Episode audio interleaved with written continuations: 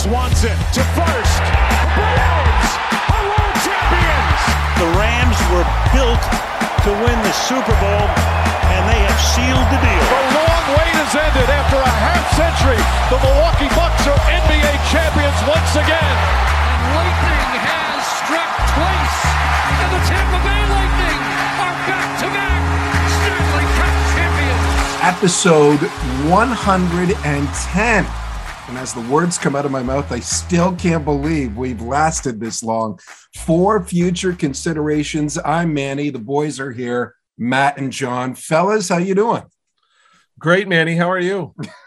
I'm just answering your question every time you laugh at me. You're so straight I'm good. laced. You're so I'm straight good. I- laced. I'm great, guys. Thanks so much for having me. Rashad. I'm I'm good. I had a bit of a an adventure in that big snowstorm that came across uh, sort of central and southern Ontario on the weekend. We had to move some furniture and drove through one of the worst snowstorms of my entire life, but uh, we got it here. So we're sitting on new furniture. If anyone wants to come over, Why didn't you tell us this story in the first episode of the week? He was all hyped up. You were. yeah. Come on. guess. Oh, We get John on here. It's one story after And another. He's got so many stories, he can't keep them all straight. He's, he's got to share them all. Like, it, it was beautiful down here the last couple days. amazing. Wearing shorts. Yeah, outside in the pool, Ah, listening to Tiesto. what a song that was. Hey, by the way, March Madness underway. You're here, so you haven't lost all your money. How about That's you, why I'm Rashad? wearing a barrel.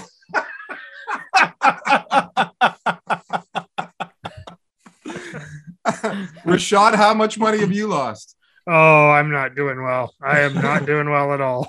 So your bracket's not very good? No, no, no. I had a strategy going in, and it is a bad strategy. not working out so far? Not working out. Oh, really man. not. I'm not up. Let's just say I'm not up. Picked a lot of Cinderella teams. Do you remember the scene in Caddyshack? Uh, Cinderella story. I keep saying when I was picking all the way Cinderellas in the bracket. Cinderella story. Cinderella story. Bill Murray. So good.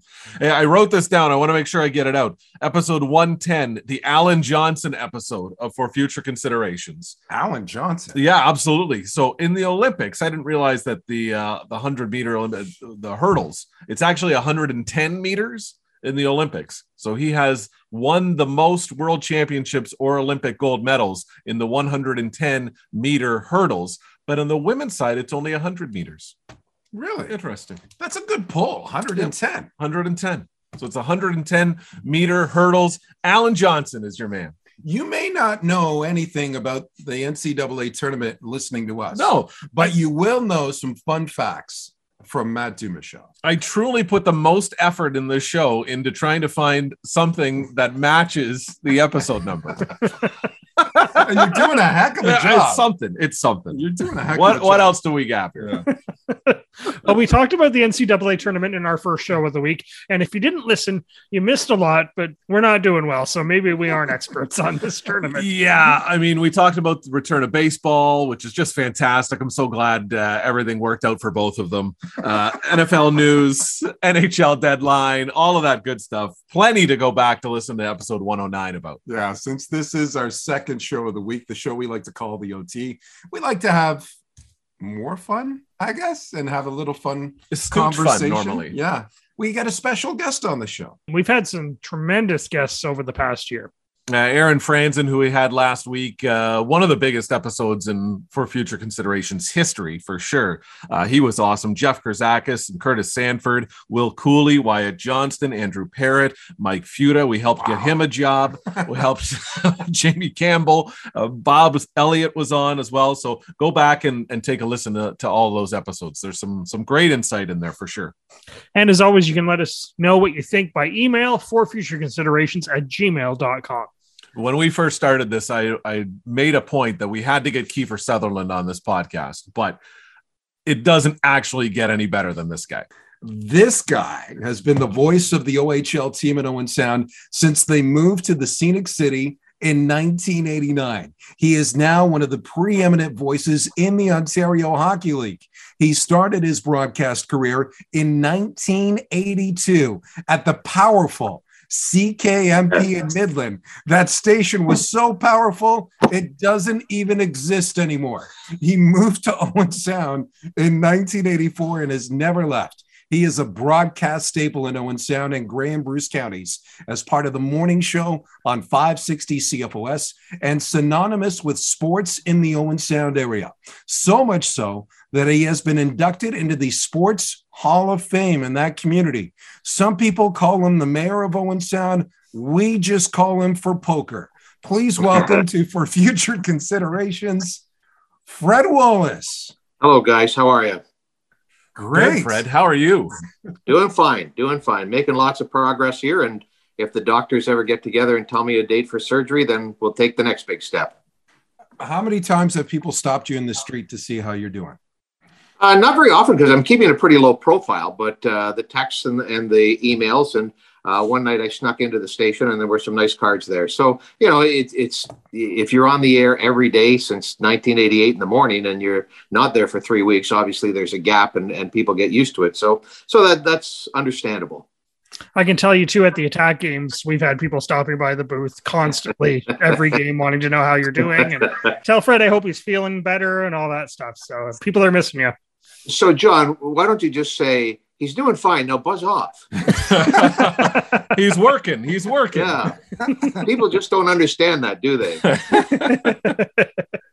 So, so Fred, do you want to update people on uh, on what you uh, what the doctors told you? Sure. Um, the initial diagnosis was that I had a heart attack, um, which was funny because I only went up to the to the hospital to get checked out on the insistence of our human resources director. She said that you know what you your symptoms because you left work and and uh, Matt Hermes ratted me out. Uh, she said you had to go to the hospital and it sounds like you've got a heart attack. So I went and that's the igni- uh, initial diagnosis. When um, after a couple of days they wanted me to send me to St. Mary's, but of course with the way things are in the medical profession now, through no fault of anybody's, things get backed up. We got into the weekend, and then finally they sent me to St. Mary's on the Monday, so five days after the fact and they did an angiogram and it found that there was no damage to the heart, uh, no clogging, no blocking, no lesions. And so what the EKG discovered was that I had uh, what's called SVT, which is supraventricular tachycardia, which some people have, but it is a, a birth defect. So what the uh, that was the diagnosis, and the uh, doctor, Dr. Chan at St. Mary's, gave me three options. Number one was to do nothing, that I could live the rest of my life and just periodically have a rapid heartbeat. Uh, the second uh, recommendation or op- option was to um, have medication to deal with it when that happened. And then the third was his recommendation was to have surgery. So that's what we're going to have in, they said two to three months, but I haven't heard anything since. So that's where we are right now, just sitting and waiting. Well, glad you're doing okay. Mhm. Yeah, Uh, well- it- it- it's about time you took some time for yourself, though.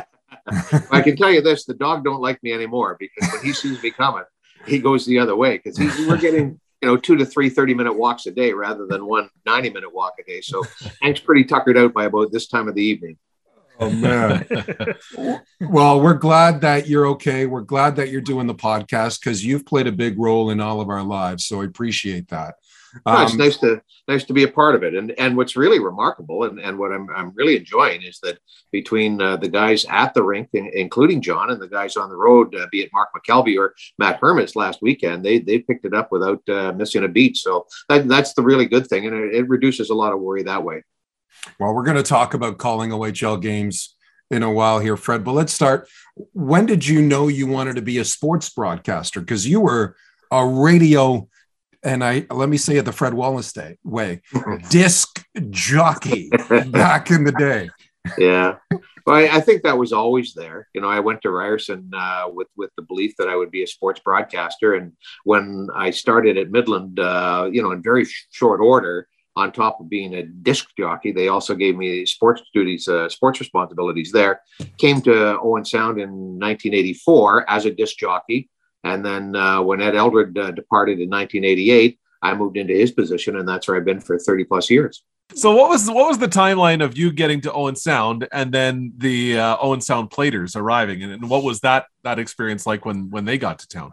So I, I came Christmas of uh, 1984, so start of '85, and there was Tier Two, ho- or actually it was Junior B hockey when I got here, the Grays, for the remainder of that year '85, and then from '85 to '87 for two great years, they were in what was known as the Southern Ontario Junior A League, which was one step below the OHL, and the hockey was really good.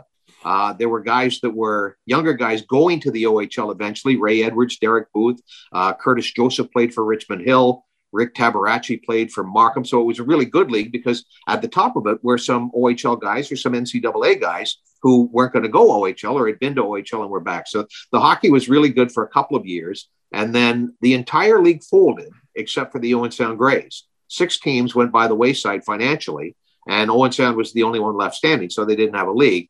They went back to Junior B for two years, uh, from 1987 to 1989, and then the Platers came. Uh, actually, Kingston almost came in April of 1989. That that one went sideways, and then uh, the Platers came in June of 1989.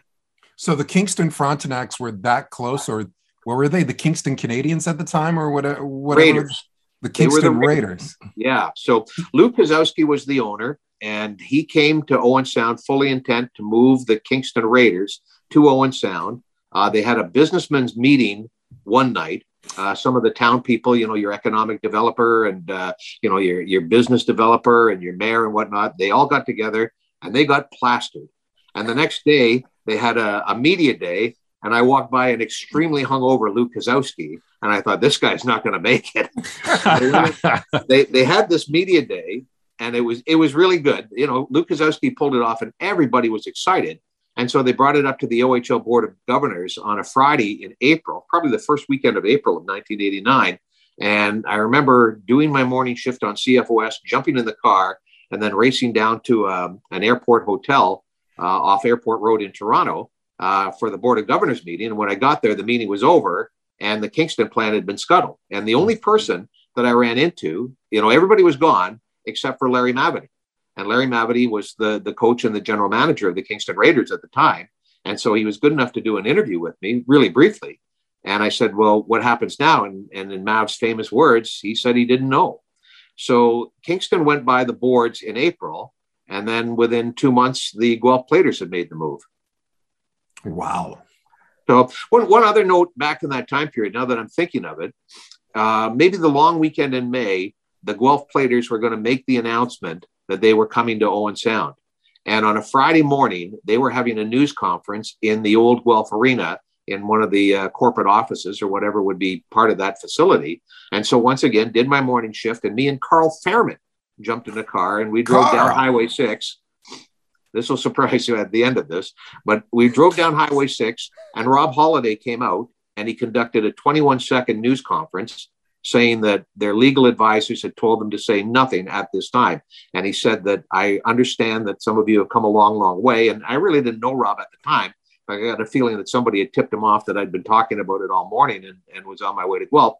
So he had a 21 second news conference and he wrapped it up by saying, if you guys want to write or broadcast something, uh, my daughter uh, took her first steps. She's 18 months. And so me and Carl jumped back in the car and headed north.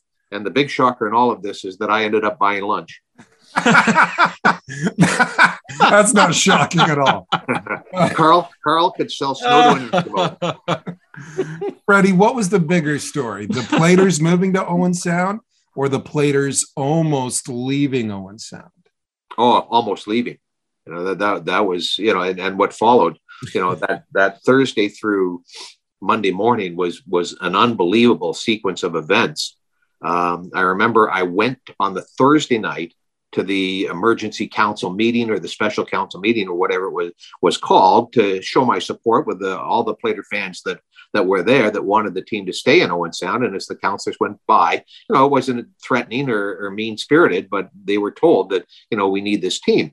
Uh, because of the hours that I get up, as soon as the council went in, I went home to bed. And I remember waking up the next morning reading Christine Curtis's story and first thinking, did she get this right? You know, that they're leaving or that, that council is not going to support the, uh, the right to match offer. And then I thought, well, Christine's got no history of being erroneous or, or non-factual in her work. And I was depressed for three, four hours. Then you got mad for three, four hours. And then it's 11 o'clock and, and my day's over. So I'm going to go home and sulk and pout and cry. And just as I'm getting ready to leave, I see coming across the parking lot Barry Hamill and uh, Greg uh, McIver.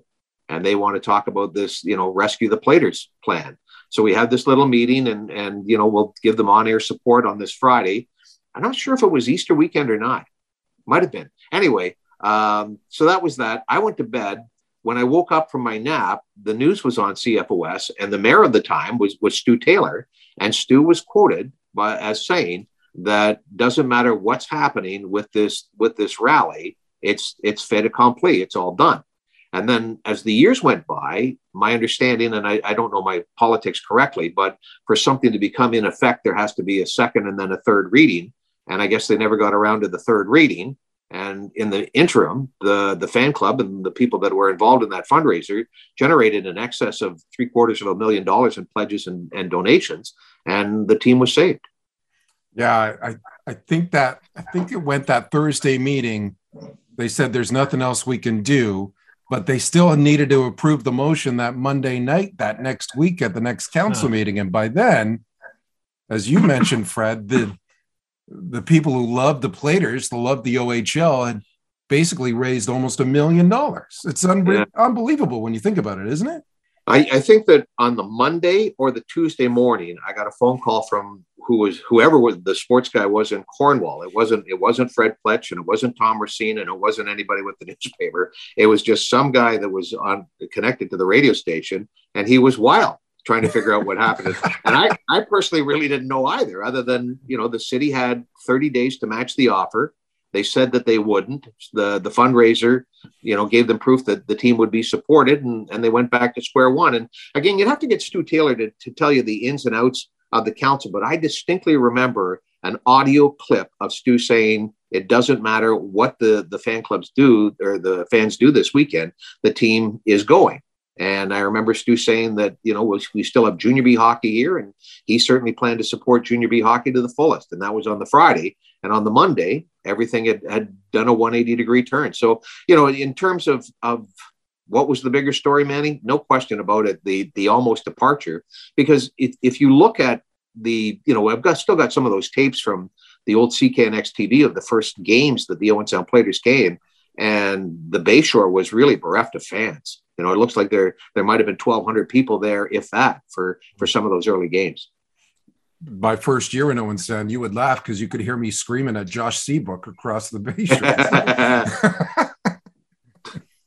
what was it what? like covering those Platers teams back in the 90s and uh, riding the bus and that type of thing?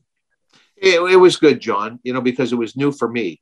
Uh, uh, the, the level of play obviously was such a jump forward with no offense to Midland Centennials and the Penetanguishene Kings, where I started. That's that was junior C hockey, and you know Penetang went all the way and won the championship one year, won the Schmalz Cup. So that was a very good team. But then I came to Owen Sound, and junior B hockey was a step higher than that. Like I say, that tier two Grays team that they had, uh, that was an even bigger step up. Uh, and then finally, when the OHL came, I went, man, oh man, this is this is something elite here. So, you know, you you were seeing a great brand of hockey and a level of professionalism that that does not exist or cannot exist below it based on on finances and commitments and, and level of play and caliber of play and a variety of reasons. So it, it really was exciting that first year. And you know the the greatest thing that happened in that first year is they had a seven game series with Sudbury that was you know a, give or take the St. Mike series in 2011 was as good a series as we've ever seen in the city of Owen Sound and all kinds of different players obviously have, have come and gone uh, from from Owen Sound, and you've seen them, you know, grow on into to NHL careers. Who stands out for you as far as um, some of the best players that you've seen, or or maybe some of the uh, uh, the the best guys to be around?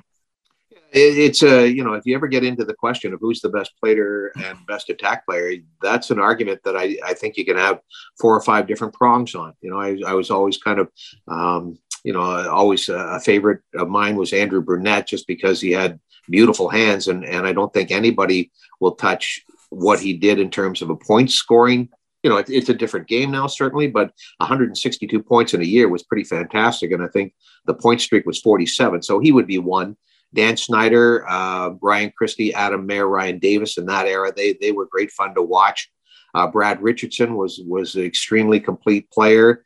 Uh, Joey Hishon, you could probably make an argument that, that Joey is the best of the bunch because he's got a ring uh, to show for a championship. Nick Suzuki in, in most recent times. So, and and who knows what Colby Barlow is going to do because Colby just recently, guys, as you know, smashed the underage goal scoring record and, and not just broke it, he smashed it. Uh, he's still got 15, 10, 15 games to go, and he's already broken the record. And he missed probably five to eight games in there as well due to injuries and under 17. So, you know, the, the, the definitive answer in, in some locations who's the best Peterborough Pete or who's the best Oshawa general of all time. You can you can have pretty distinct answers, but not no one sound. I don't think you can, not just yet. Yeah, I talked to Colby in Windsor recently, and he's a great young man. And the record that he smashed was held by Bobby Ryan, right? Like, imagine the the career yeah. that he would have. Which which brings in another sort of debate that we've been having here in the city, or I've been watching unfold on Twitter and, and on my uh, text message.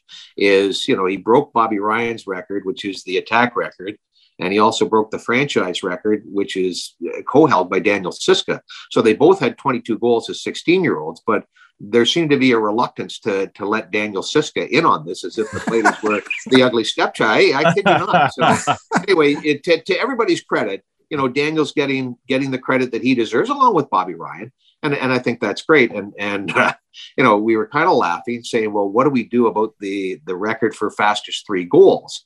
Uh, I don't know who did it for the Platers. I, I don't have that tabulation only because I've been tabulating for Owen Sound. And the answer there is Kyle Platzer at, at six minutes and change. But it's not the franchise record because that belongs to a guy named Paul Kelly, who played for the Guelph Platers, who did it in five minutes and change. So, you know, what what happens? Will somebody break Kyle Platzer's record and uh, Paul Kelly doesn't exist, or do we go with the the long-standing franchise records? And, and I'm sure a lot of these franchises have to have to uh, go through it. You know, one of one of the more fascinating ones I think is that the is it the Erie Otters where originally the Windsor Spitfires in the 1940s. There, there's some sort of transient history in there. Right. And you know, we we haven't talked about the Guelph players back in the day, but their list is pretty long. But other Owen Sound players like Wayne Primeau, Kirk Maltby, like Bobby Ryan. Do you have have you ever done like a a six guys, an all-time Owen Sound OHL lineup?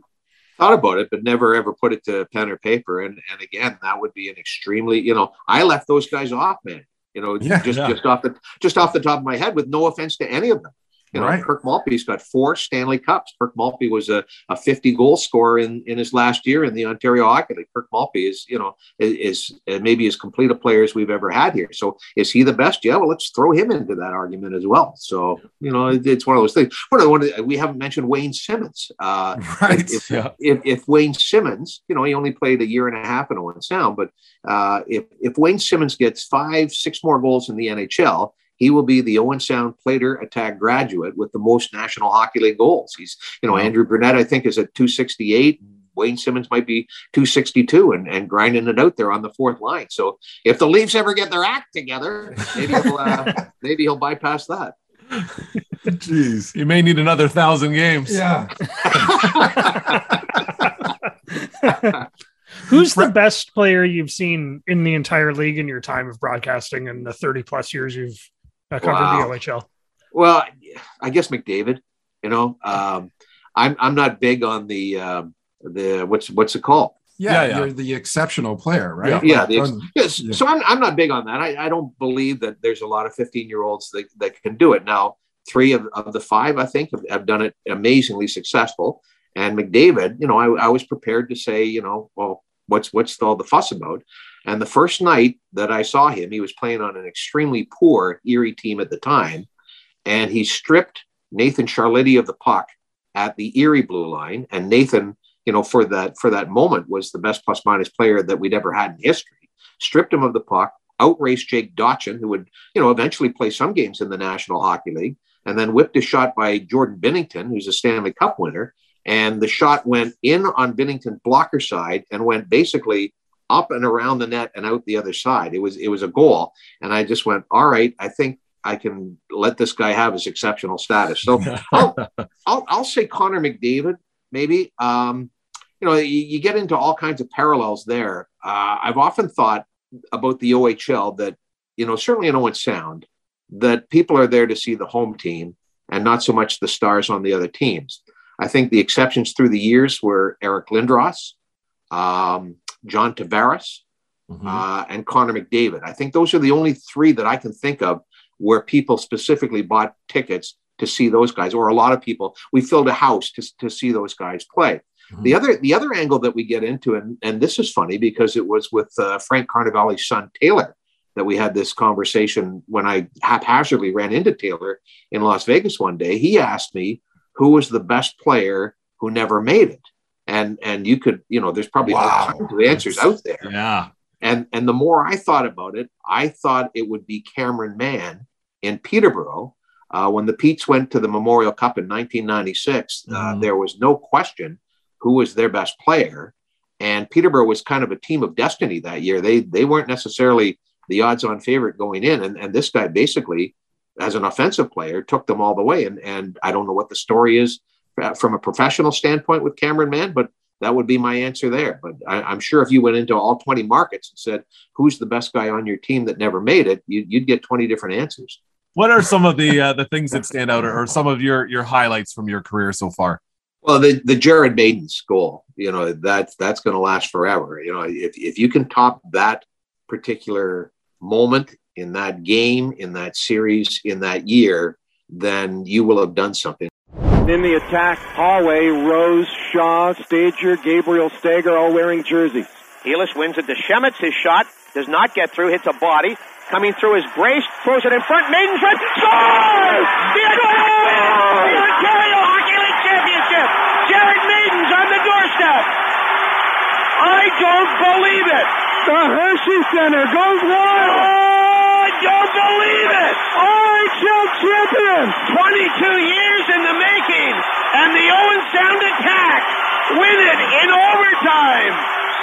I don't believe it. I'm perfectly understanding that that may never happen again for me as, as a broadcaster or a sports fan. That was that was absolutely terrific. That whole day, you know, from from leaving Owen Sound just before nine o'clock to to going to bed sometime after two the, ne- the next morning, there was just one great highlight. And Andy Brown, the athletic therapist of the attack, says he can recount virtually every minute of that day, and and I believe him. You know, there were so many neat things that happened on that particular game seven day.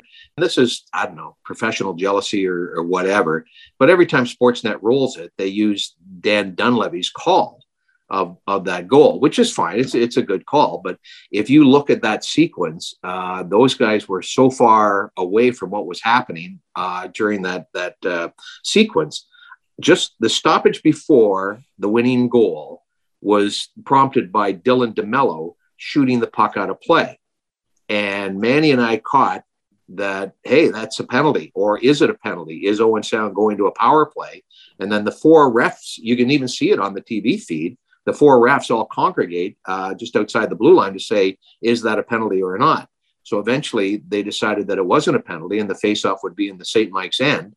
And just at that point, Manny caught out of his eye uh, Stager and Shaw and Stagger, and there had to be two other guys there. The, the five guys that were were scratched that day were standing in the hallway in their attack jerseys, and we had it from you know the drop of the puck, Heelis back to Schemitsch to to Brace to to Maidens and N, and you looked at what was happening on the on the TV feed, and they only really picked it up from Brace coming out of the corner. So you know, I've, I've always been kind of proud of that, but also to a certain extent a little disappointed that Sportsnet always goes with with the the Rogers TV call of the goal. It's one of the greatest calls ever in junior hockey. Like other broadcasters yeah. still talk to me about that today. I ran into Jim Van Horne recently, and he still talks about that goal call. And well, Jim Jim asked and, and Stu Kernan asked and, and some others have asked if, if that was uh, pre-rehearsed. And I said, no way. You know, I don't think you anticipated that Jarrod Maidens would score once in that game, let alone twice. And, and there was no way that you could possibly prepare, you know, to, to have that unfold. That was just a, a verbal explosion on our part that, that matched the moment. Um, you know, there, there was every possibility that St. Mike's could have won that game in overtime. And what would have been our call then? You know, Mm. probably to, to do so accurately and professionally. So the, there's no way that was rehearsed or, or predetermined. That was one big highlight. Um, Andrew Brunette's point streak, I already mentioned, 47 in a row. Um, Mike Angelidis' goal in Kitchener to win that to win that series in five games, which was was an upset. So I, I think there are lots of lots of great moments along the way, and those, those are just you know three that that quickly come to mind, guys. Yeah, you mentioned a couple there. We had Sanaya Saperji on recently, and she talked about that Maidens' goal.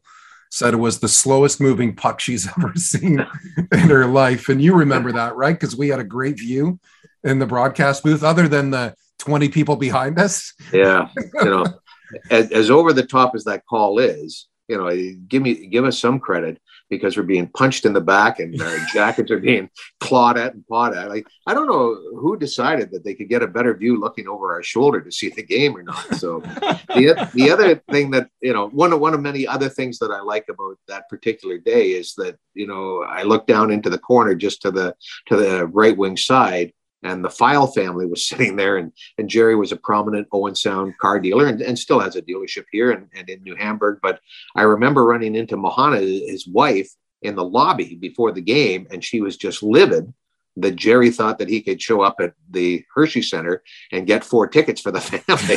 and they, they were sold out.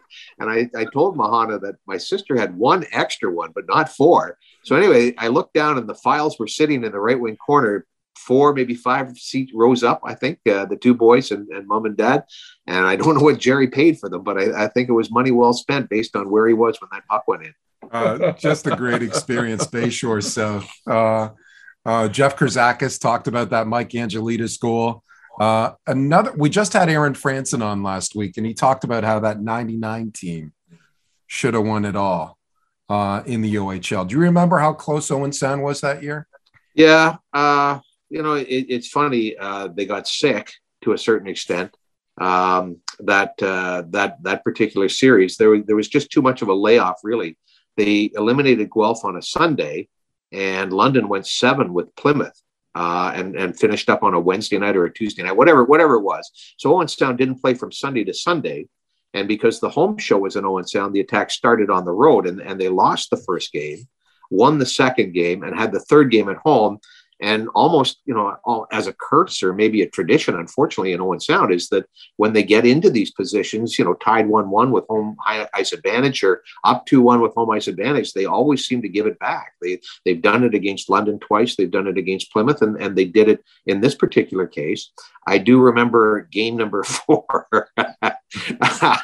Game number four in london. So the knights are leading at two games to one and owen sound has a 3-1 lead in the hockey game and the attack get penalized. And it's it's one of those penalties where okay, that team's leading, so we're going to put them in the penalty box. It, I, will stand by that to, to the very end. So during the London power play, a defenseman by the name of Alex Henry was planted in front of the Owen Sound net. He's a very big guy. Uh, I think he played for Edmonton, if I'm not mistaken. Yeah, yeah. Any, anyway, he was in front of the net, and they blew the whistle. And I thought, oh, goaltender interference. The way to go, Henry. You put your team even. And Owen Sound got the penalty, not not London. And so suddenly, bang, 3 2 or 2 3, suddenly 3 3. Owen Sound would lose that game. And I think that was the turning point. Now, in, in fairness to London, they they were the better team in that series. Uh, they they won it in five. And, and as much as I can dispute the way things turned in game number four in that series, London was the better team. And unfortunately, they went they went seven with Belleville, and Belleville won that. And then Belleville got knocked out in the Memorial Cup. And Ottawa, who uh, you know came through the back door as the host, were the Memorial Cup champions. The memory on this guy, Uh-huh. like Aaron Franson said, we had Joel Ward on the third line. How did we lose that series? Yeah, So- it, it's you know it's another interesting thing to do. Like at the end of each year, or when Owen Sound's finished playing any specific uh, team, I'll keep the lineup from the last game. So the last game against the Spitfires, I'll have the Spits and Owen Sound. Last game against Saginaw, last game against Kitchener, et cetera, et cetera. And it, it's interesting when you look at that lineup to see who goes where sometimes, just in your idle time. And that 99 team, I think, would be one good example. Um, there was another one too that that maybe it was the 07 team that got wiped out by London in the playoffs. I think there were probably almost a dozen guys that played NHL or a little bit Bobby Ryan, Oh. Wayne Simmonds, Theo Peckham, Paul Bissonnette, on you know, on and on and on. Or maybe was Paul Bissonnette there? Yeah, Or, he, um, he, he was acquired for the run, right? Okay, Was it was it 07 or was it 04 that Beason? yeah. So I, I've got I've got Paul Bissonnette mixed up with the guy from Brampton who was the tough guy. Uh, Oh right, I remember who you're talking. not about. Androsky and not Antonovich. Nah. So you're just talking about my great memory, and I can't remember the guy's name. He up- he, it was funny. He ended up playing for the Leafs. So one night I'm in Buffalo, uh, watching the Leafs play the Buffalo Sabres, and if you go to a specific area after, some of the players will come out to meet their family and whatnot. And, and out- Oreskovich, Phil Oreskovich. Yes. So out comes out comes Phil Oreskovich, who's been out of Owen Sound for maybe a year and a bit. And, hey, Phil, you know, good game. Congratulations, making the NHL. Nice meeting you. you, may, buzz off, man. you may have a great memory, but Oreskovich may not. Yeah, yeah. Which it, I took, it took me a little while to get Oreskovich. So, you know, th- just back to my original point, man, if you go back to that team that, that London absolutely demolished in that series, you know, Lane MacDermid would make the National Hockey Yeah. League. And, you know, that I think that there were anywhere from nine to 11 guys that played in the National Hockey League and had good careers, you know, in, in a lot of cases. Which call was worse in London? Alex Henry in that 99 series or Andre Sekera's? That was a Uh, bad one. You know, that you know was what's funny? Um, you know, we're just off that game with the Spitfires where uh, Teos Jordan got penalized in, in the last minute. They gave Windsor the power play and they they scored in overtime to win it. So when I'm texting the guys to say, hey, congratulations, you've kept your point streak alive at, at eight games, hang in there, get another win tomorrow night at Saginaw. Joey Hishin sent one back to me and said, it's the worst call I've ever seen. and, and I'm sitting here and I'm going, not not as far as I'm concerned, Joey. And, and you probably were in the game where the worst one was. And I'm pretty sure, Manny, you were with me. We're in Kitchener and it's it's 2008, 2008 09 series. So season or yeah, eight, yeah, eight yeah. nine season. And Owen Sounds come off a non-playoff year and they're barely sitting in eighth, and they're three points up of Kitchener, who have gone to the Memorial Cup the year before and now have sold off. So this is this big game around Christmas time in Kitchener. And there's a three-point margin between Owen Sound and Kitchener, and the Rangers, you know, have this experience, and it's a big game. So Owen Sound is leading five-four in the last minute. Guess what happens? Owen Sound's about to get a, a penalty. David Mattis, of all people, you know, a, a Lady Byng candidate or a William Hanley candidate all the time, he's going to get fingered for slashing. It looks like the ref's arm goes up. He's going to call a penalty. So Kitchener's on the delayed penalty. They pull their goaltender. Scott Timmins gets the puck in the right wing corner in the Owen Sound end, and he passes it back to the point, and there's nobody there. So it just sliding along the board, along, you know, and the clock's ticking down, and the referee blew the whistle, blew it down. And I went, all right, are there too many men on the ice? Uh, nobody's offside. If the Kitchener goaltender changed or they changed before the Kitchener goaltender got to the bench, then you have to face. So anyway, they faced it off in the Owen Sound zone to give Kitchener that one more shot at getting even in the game. So that was the worst call ever. Isn't that the reason why uh, the penalty box keeper kept the Rangers in the box longer? You know, when sound back for payback. Peter Rainsford got Owen Sound a Rainsford, much needed that's point one night based on that. And, and I, I think in Kitchener, they're almost over that now. So my favorite, my second favorite part of that was the next night Owen Sound played Mississauga. So that was a Friday night, a real rare Friday night in Owen Sound. And Justin Bailey was held hostage in the penalty box by a mistake by the penalty timekeeper. And there, there's no need to mention Peter Rainsford by name here. Anyway, Peter had, had blocked the door and wouldn't let this kid out when he deserved to be out.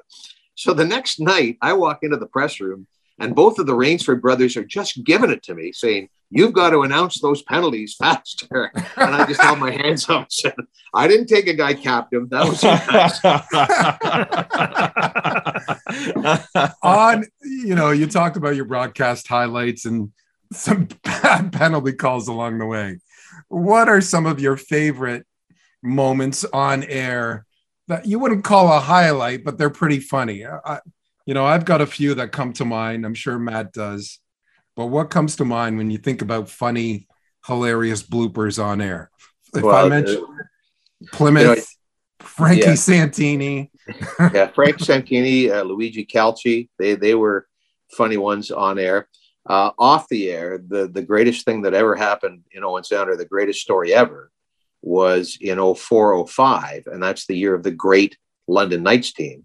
And Owen Sound really wasn't that far off the mark before the trade deadline, you know, and, and so Owen Sound was on a pretty good run. I think that team set the franchise record for consecutive points at 20 games, and they won 17.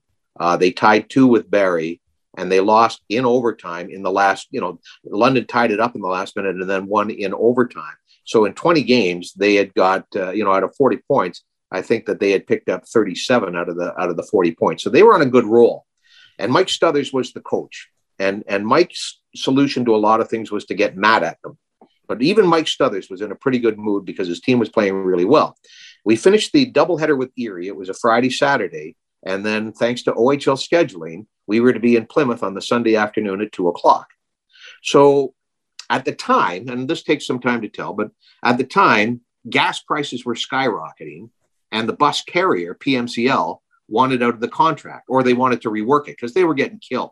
They were losing money like crazy on this chartering of the attack, or yeah, the attack. Well, Ray McKelvey, being the shrewd businessman, said, No way, we're not renegotiating anything. You're sticking to your deal. So what PMCL did was they sent us a cast of bus drivers that weren't capable of driving a bicycle, let alone operating a, operating a bus. So every game we had a different guy. And, and in fairness, some of them were good, but but some of them were were bizarre characters. So this particular Sunday morning, it's snowing just a little bit, and we're leaving at seven, and there's no bus. About 10 minutes later, this guy pulls in, and his name is George not George, but George. So I, I, think he's Swiss or German, whatever. So he comes up to me because I'm in a suit and he wants to know if I'm the leader. And I say, no, no, I'm not. But then he asked me, where's the 21? And I'm going, what the hell is this guy talking about? Where's the 21? And it takes me a while to figure out he doesn't know where Highway 21 is. Oh so, my goodness. So out comes Mike Stothers, and Mike's in a jovial mood this Sunday morning because the team's playing well. And he says, Oh, you're going to have to use a heavy foot. And I didn't hear what George said back to him, but I'd been around Mike Stothers long enough to know that when I saw that look from Mike Stothers, look out. so Mike just, just braced and we moved along. The next sequence, the kids all turned, or some of the kids could turn the seats around backwards so they could play poker at the back. You could switch the seats at the back so that you could face each other. Yeah, yeah. George saw these guys doing it. He runs to the back and admonishes these kids, these players. So you can imagine how well that went down. So now finally, George starts the bus. And away yeah, we go. They haven't left yet. Left. He, he's 10, 15 minutes late, and it's now, I'm going to say 7.30 for argument's sake.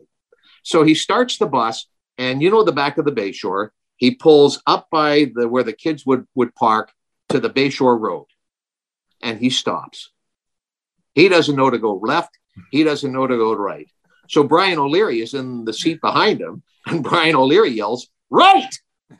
so, so George makes the right turn. And for the next 14 minutes, we make our way from the Bayshore to Kentucky Fried Chicken. I mean, we're I could get out and crawl faster than we're moving. I'm thinking we're not getting to Plymouth. So we get to where Kentucky Fried Chicken is at third and 10th. 10 Sunday blocks, morning, basically. Yeah, Sunday morning at, it's 7:40 in the morning. The drunks have all gone home, and the church people aren't up yet. There's nobody on this. Well, there's one person on the street up by the Coliseum. You can see a car like three miles up. George won't make the right turn against the, the red light. He just sits there. So now Mike Stothers says, What are you waiting for? So George makes the right turn, pulls to the coach in, gets a red light, stops the bus, and he quits. He walks, he walks off the bus so cell phones are kind of in their infancy. In, oh my goodness! So George is on his cell phone. To he's standing on the corner block uh, by the coach at 7:40 in the morning, calling PMCL, and Mike Stothers on the phone to Brian Johnson, and all hell is breaking loose as we sit there. Five, ten, whatever, 15 minutes go by. George gets back on the bus and off we go. So we get to Sarnia to the Blue Water Bridge and we're on the other side. We're on the American side at Port Huron, and on gets the customs official, and he says, "Oh, you're all Canadian here, but I have to see the non-Canadians." So Stefan Ruzicka and Andre Sekera, they get off. And the custom guy says to George, You can pull up to that pylon and just wait there. George doesn't move. So Mike Stothers, trying to be helpful now, says, Oh, you didn't hear me. You can, you can move up to the to the pylon. Well, don't they get at it again, screaming at each other, and the F bombs are flying, flying at the front of the bus. And we're, we're still 90 minutes from Plymouth, right? This is our second outbreak. Sekera and Ruzicka get back on the bus, and Sekera stops and looks around because he, he can probably still hear the echoing in the, in the chamber of what happened. So we go to Plymouth, we play the game, we come all the way back, and and I know Mike Stothers, or I know that something's going to happen here. So I'm going to get off the bus as fast as I can to avoid the shrapnel. we pull into the back parking lot in the Bayshore. I grab my briefcase, I take one step, and all I can hear, and I'm not going to swear, but Mike Stothers, to paraphrase, says, The only papers I'm going to sign of yours are your retirement papers. so none of none of that ever made it to air, but that's you know, Oh, outside that's of the funny. main school. That that might be the most fun sequence Oh, looking that's back. funny. What what movie have you seen on the bus the most? Probably Slapshot. Uh, best bus movie in, in my in my uh, uh, tenure, I think, would be Diggstown with James Wood. Uh, Oh, that's a good that's- movie. Oh, that, okay. that that was such a good bus movie. But you know, it- kids now, uh, it, it's funny. Uh, a couple of years ago, they put on Stripes, and Andy Brown and I, we love Stripes. That was terrific, and the kids thought it was eh, lame. Uh, How many times have you seen Jackass on the bus? I saw Jackass 2 at 11 o'clock in the morning in Saginaw in, their- in their theater, and I was the only one in the theater. And I think it was one of the all time great moments. when, when they dropped, when they had, uh, what was his name? Duncan and and Wee Man, and they were tied together by the uh, by the bungee thing, and they jumped off the bridge. I was on the floor laughing in Saginaw. Uh, so, f- for those people who don't know, when Fred goes on trips, Fred would disappear out of the hotel room and go to the movie theater and watch movies at any time Yeah. of the day. Wow. Uh, one of the last times in Saginaw, I went to see Wonder, and I was crying in the credits, in the opening credits, before the movie even hardly started. If you've seen Wonder, you know what I'm, what I'm talking about. Anyway, there was uh, must have been March break or something. There was a classroom in this in this uh, theater. So these two teenage girls came over to where I was sitting and said, "Would it be okay if they sat beside me?" I'm bawling my eyes. Here's this, you know, late 50 guy crying his eyes. Yeah, you can sit here. oh, Fred Wallace is our guest. You talked about bus stories. We did a little bit of Oh. homework and had to ask you a few things. Okay. Uh, what's what's the bow and arrow story on the bus? Oh boy. All right. Uh, so this is 1997, I think, and John Lovell is the coach, and it's a pretty senior team. And John's not getting along with the senior players, and the senior players aren't getting getting along with John. And uh, you know, we, we were going from Sault Ste. Marie to play Windsor or maybe the Detroit Junior Red Wings. I forget which, but we were we were going through Michigan and we stopped at one of those places that's kind of like an outlet mall and has all kinds of places. So we stopped for for dinner or our meal at this place, but there also was a novelty shop.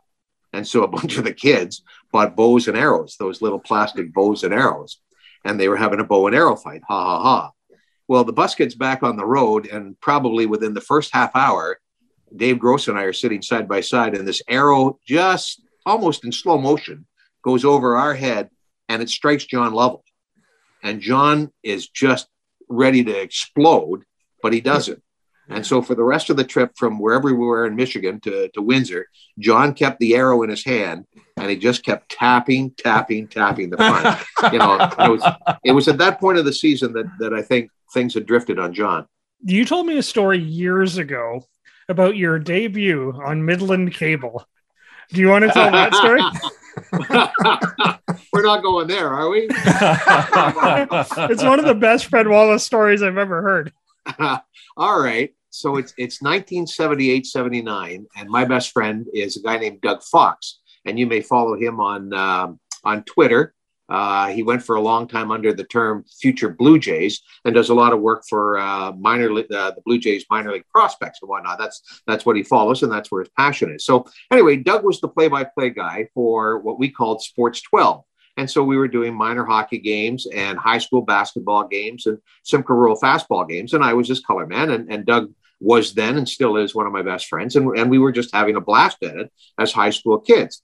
Well, as it turned out, the Midland Bantams were playing a big OMHA game against uh, Saltfleet, I think was the name of the, the community. It'd be Galt Cambridge area, if I'm not mistaken, or towards Niagara. Anyway, they were playing this big game, but they were playing it during high school exams. And uh, Doug's mother put her foot down and wouldn't let him, made him study rather than do the, rather than do the game. So Doug had done all the technical stuff, and I know this will surprise you that I wasn't that technically astute back in 1978, but there I was by myself, and I knew enough to hit play and record, basically on a VTR, and I did a mic test while I was doing it.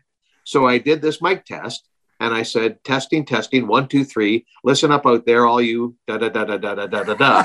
and I probably used the four worst words that you could possibly use in sequence. so anyway, it's it's tape delay, right? Maclean Hunter back in the day in Midland, they they didn't have a live hookup, so they just had a, a video cassette, and then a few days later they'd pop that video cassette in, and so the wizard who was doing the operator just hit play. He didn't cue it up to the start of the game; he just hit play. So I'm sitting in my basement on a Tuesday night, and all at once, listen up out there, you bunch of. Ah, ah, ah, ah, ah. so in my chair, I'm kind of melting, going, "Oh no." And then I, I consoled myself and I thought, well, it's Maclean Hunter and nobody watches Maclean. Ring. and the phone, the phone rang for half an hour with parents of the Bantam kids just livid that I would, would use that. Got a nice call from Reverend Little, too, who was still a little ashamed. So uh, the whole town was pretty bummed out. My broadcast career nearly ended as a, as a grade 13. Thanks, John.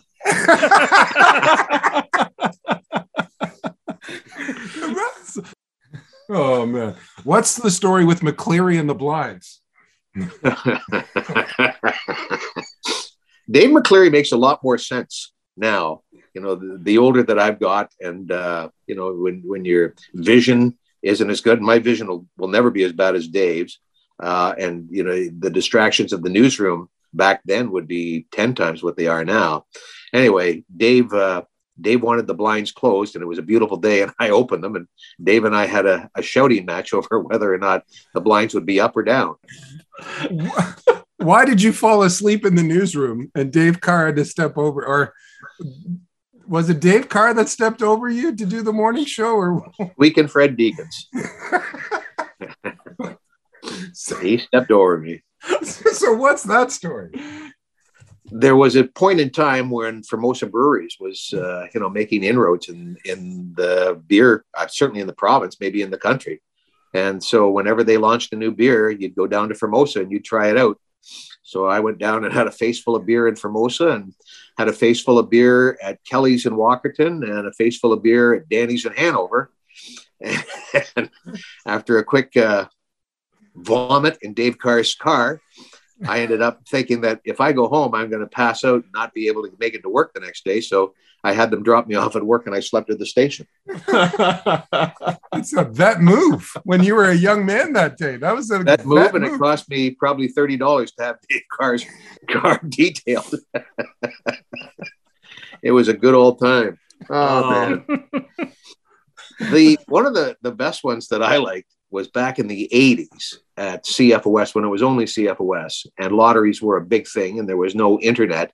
So people were clamoring to get their, their lottery numbers. And wizards that we are, we sold the lottery line. You could call this lottery line and it would say, here are the winning numbers in 649. And, and somebody was responsible for recording them and whatnot. So the lottery line number was 376 CFOS, which is genius, you know, which is promotional genius on everybody's part or whoever came up with that. Except on the phone, everybody was dialing 376 CF0S. So some poor prick out in Springmount, his phone was going 24 hours a day, three o'clock in the morning. Wanted, you know, uh, 305, the phone rang. Yeah, what's the lottery number? Well, you got the wrong number. You have the lottery numbers. And the other good one with it was two announcers, and there's certainly no need to mention Steve Payton or Gord Dugan by name, but they were having a fierce argument over who knows what. I don't even know what they were arguing about, but the F bombs were flying, just flying.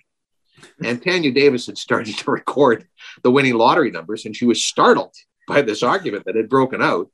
And so she she re-recorded them or thought she re-recorded them. And the next day we get a phone call from downstairs. And maybe it was Tanya who- who called from downstairs. So maybe she didn't record them. Whoever recorded them got startled by the argument. And then Tanya Davis called up the next day and said, Somebody says there's swearing on the lottery line. so sometimes your best intentions go sideways. Oh my god. Oh, so many good memories with Fred Wallace, our guest here on the show. Oh man. I want you to to walk down uh, memory lane with each of us. You've known uh, uh, us for for uh, quite a while, uh, Manny, obviously, and then and John and, and myself. What are some of your favorite stories that involve us? Okay. All right. So for for you, Matt, I think that one of the rare times that I got sick on the road, uh, you had to fill in for me in Windsor, and you ended up calling Bobby Ryan's 300 point, if I'm not mistaken, or, or Yep. uh, a record breaking a record breaking point for for him. Um, ah, well, here we go. Uh, the other one that comes to mind with Matt Dumichel is the Jody Johnson episode.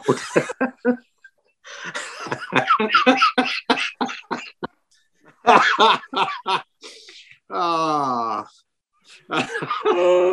ah, man. Now here we go. So CFOS is celebrating their 65th anniversary. So this is 2005.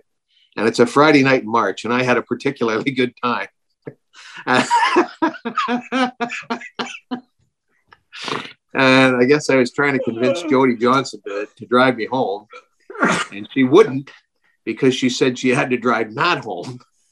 And so I was heartbroken by that.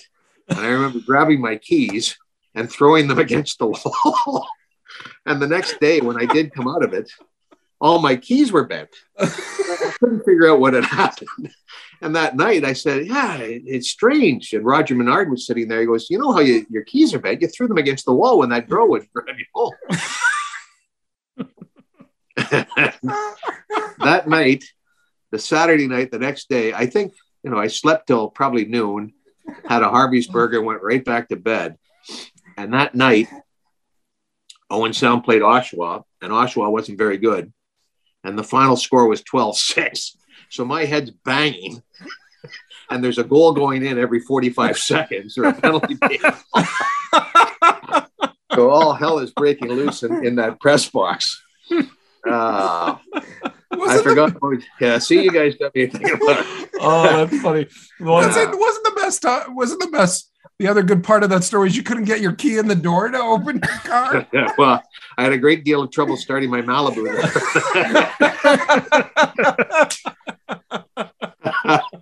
oh. oh man. One more with Matt though that we can mention. We've played the Oh. clip here on this show. Uh, the uh, the whale in Plymouth. Oh God, yeah, yeah. Oh my goodness! You see what just happened there? Have a look at center ice, uh, Matt. Oh my! Wow, that is a first in minor hockey games between periods. They're trying to keep the one kid from skating through it. Man, oh man! I'm not sure what that kid had for supper tonight. he doesn't have much of it left. oh man! There is a kid here tonight in Plymouth, Michigan, who yarped all over the whale. right, in the spout too. I, I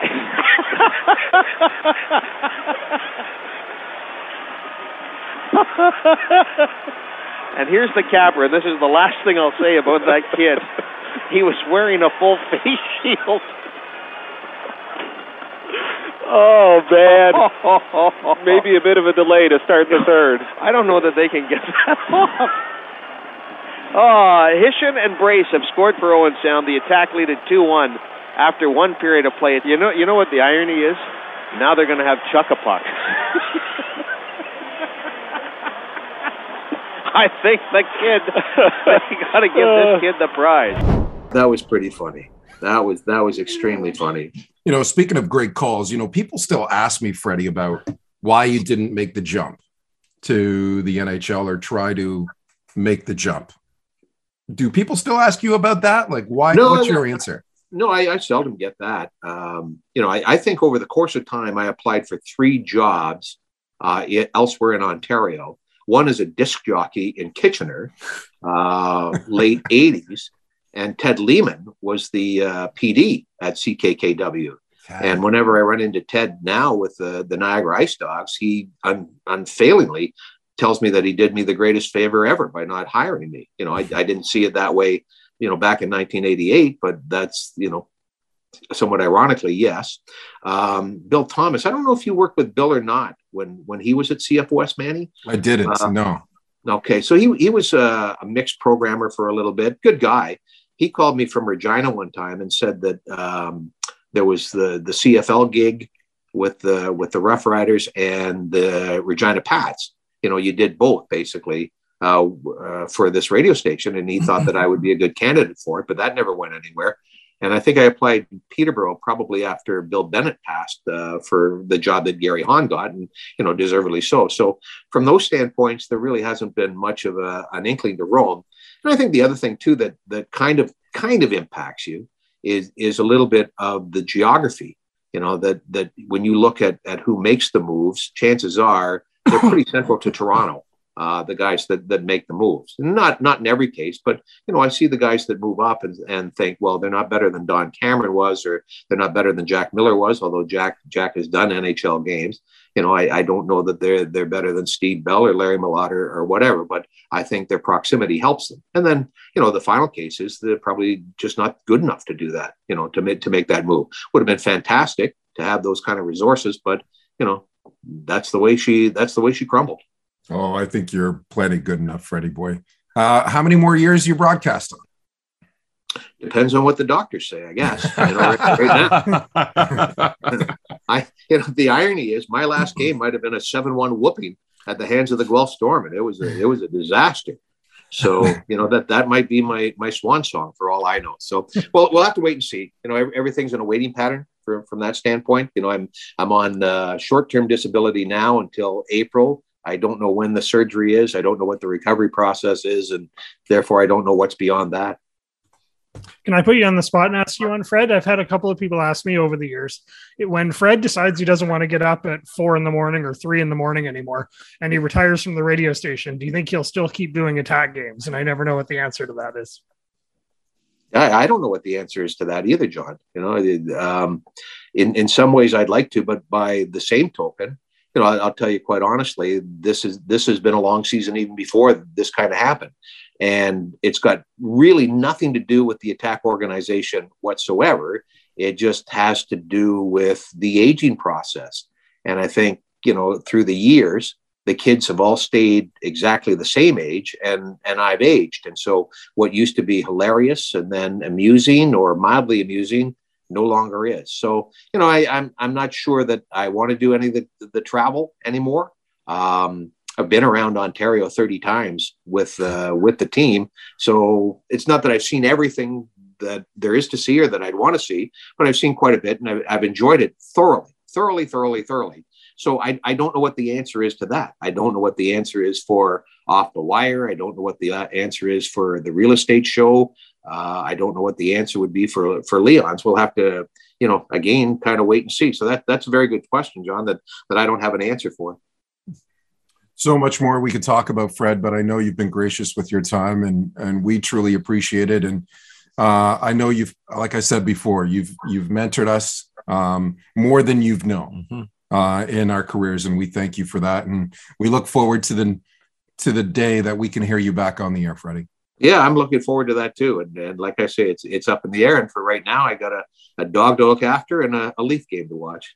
How fantastic was that to have fast Freddie Wallace on the podcast? The best part is we edited that interview. It's four and a half hours long, so we might we might release that at some point. Had to trim it down. For, for the conversation. We really could have four podcasts out of just talking to Fred Wallace, who's our good friend and a tremendous human being, and so many great oh, stories. one of the best. he has one of the most infectious laughs It too. is. When he's going, Yeah. you can't help but laugh as well. And uh, remember, you can follow us on social media for See, more Rashad's debate. still laughing. Yeah. I know. Yeah. it's because I'm thinking about his laugh. So yeah, follow us on social media for more debate and great content. Podcast FFC on Twitter and Instagram, and for future considerations on Facebook. Yeah, and you can email us as well. Send us your questions, comments, topics. Are Gino and Jasmine going to make it? What the hell is Mike doing? Get out of there already. Ella, can you believe Ella? Oh my gosh. Send an email for future considerations at gmail.com. Isn't that show over yet? It's starting to drag a little bit. I'll be honest. Yeah, we they're start, stretching out some of these things. we got to start wrapping this up. They're talking about 90 Day Fiance, folks. Like, come on. Everybody knows. Are you kidding me? Email us and let them know to stop watching this damn show. We want to thank our sponsors, London Awnings, quality that shows, and Shane Topolovic of Next Level Athletics in Windsor, specializing in sport training and nutrition. Hey, we did hear from him. Yeah. How He great was that? text. I know. I think it was the wrong number. you up at three in the morning. yeah. Yes, exactly. It was a total you up text. I think he was looking for the lottery line on CFOS. Oh, you're gonna you're gonna want to listen to this one from start to finish again. Again. We'll just re- rewind the cassette for you and play this one again. You just have to, you know, on the phones where you go back 15 Yeah. seconds, you just, what, did, did they really say that? Oh, man. Thanks for listening, everybody. The madness continues this weekend. We'll talk to you next week. Thanks so much for listening and for future considerations. That was a disgraceful performance, in my opinion. In my opinion, that sucked. Their mentality's awful. Their attitude's awful. It's been their MO for the last three years. Tonight I saw and heard one of the most disgusting, rudest, sick demonstrations in my entire career. Probably the worst. It's garbage. And the editor that let it come out is garbage. You're still here? It's over. Go home.